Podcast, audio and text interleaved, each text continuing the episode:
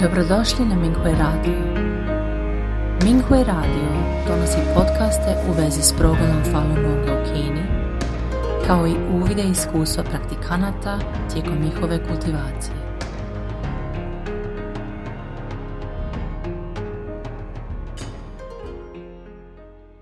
Slijedi članak kojeg su napisali Yi Yan i Chi Hui pod naslovom Različiti nivoji lojalnosti.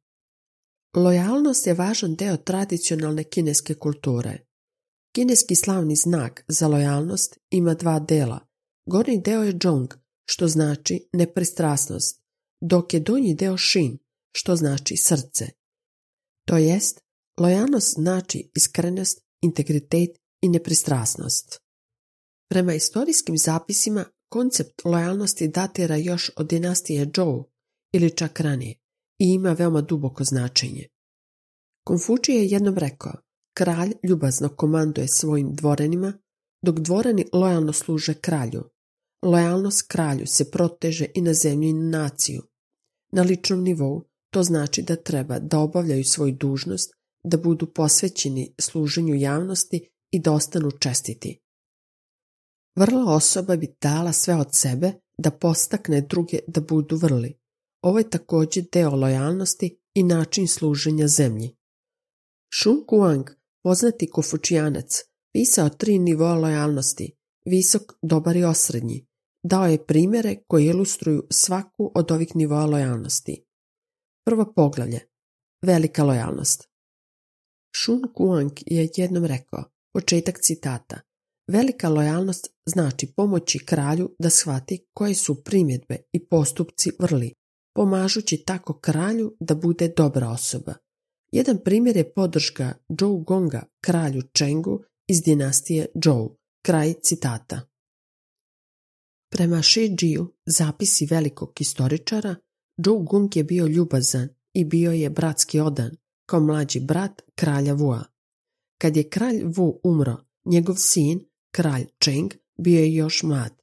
Da bi izbjegao pobunu, Zhou Gong je najavio da će voditi državne poslove za kralja Chenga. Tokom sedam godina na vlasti, Zhou Gong nije samo davao sve od sebe da upravlja državnim poslovima, već je i naučio mlado kralja Chenga kako da vlada. Neka učenja Zhou Gonga su dokumentovana u Shangshu, knjizi dokumenata. U jednom članku Wu Yi bez odmora je rekao Kraj se ne može prepuštati zadovoljstvima. Samo poznavajući teškoće obrade zemlje, on može razumjeti poteškoće običnih građana.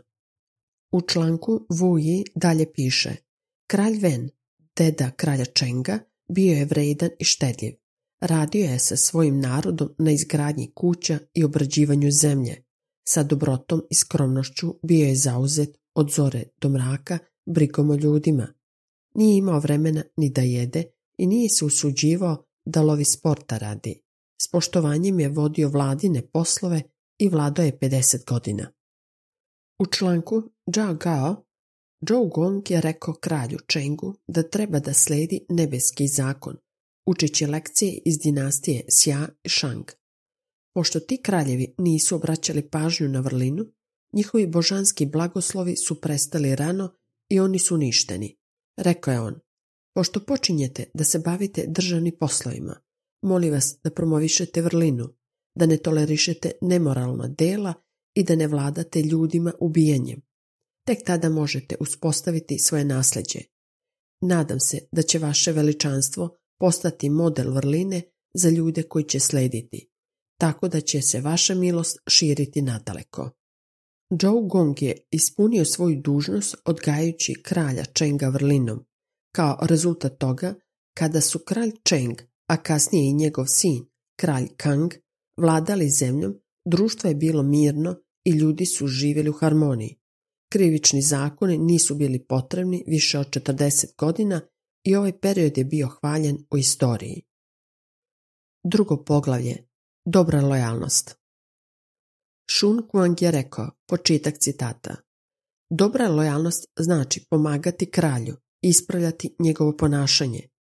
Jedan primjer je podrška Guan Zhonga, vojvodi Huanu od Čija. Kraj citata.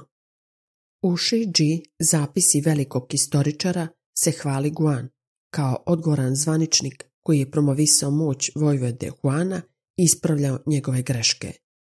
Konfučije je rekao da je Guan pomagao Vojvodi Huanu da bude jak i da dominira Kinom, ali Guanov sobstveni dom i njegov način života bili su luksuzni koliko i kraljevi.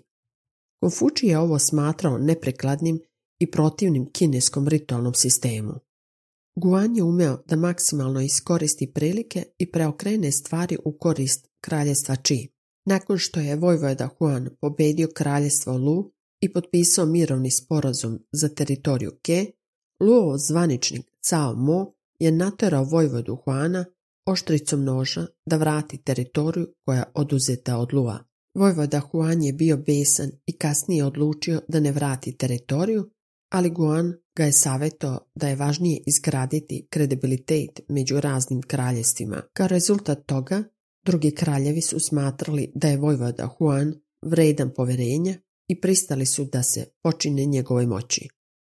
Međutim, Guangzhong nije mogao da pomogne Vojvodu Huanu da sakupi vrlinu i dobrotu. Pre nego što je umro, Guan je savjetao Vojvodu da se ne oslanja na Jiu, Kalifanga i dva druga lukava dvorana, ali kralj nije poslušao i postavio ih je na visoke položaje, što je dovelo do propadanja kraljevstva. Treće poglavlje. Osrednja lojalnost. Shun Guang je rekao, početak citata. Ako savjet zvaničnika kralju dovede do obostranog zameranja, to je osrednja lojalnost. Jedan primjer je odnos između Wu Zixua i kralja Fučaje. Kraj citata. Wu je pomogao kralju Helu da izgradi jako i prosperitetno kraljestvo. Nakon što je kralj Helu umro, Wu je nastavio da pomaže njegovom sinu Fučaju. Nakon što je kralj Fučaj porazio kraljestvo Yue, Wu mu je savjetovao da zbriše ostatak zemlje.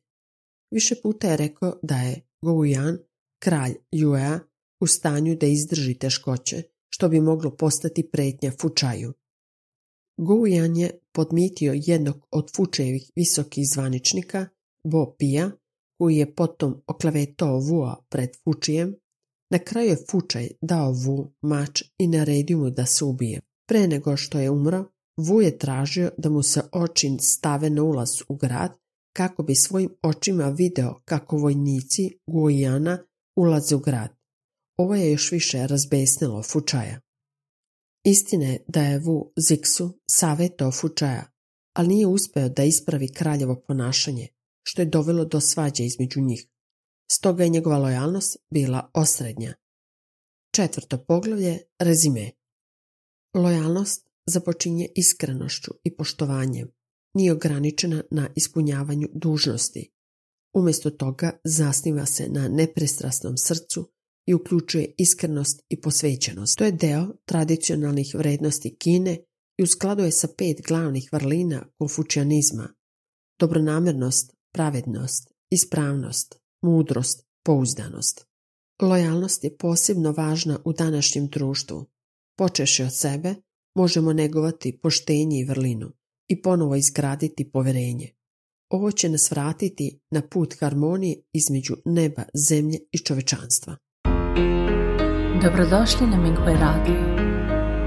Minghui Radio donosi podcaste u vezi s progledom Falun Gonga u Kini, kao i uvide iskustva praktikanata tijekom njihove kultivacije.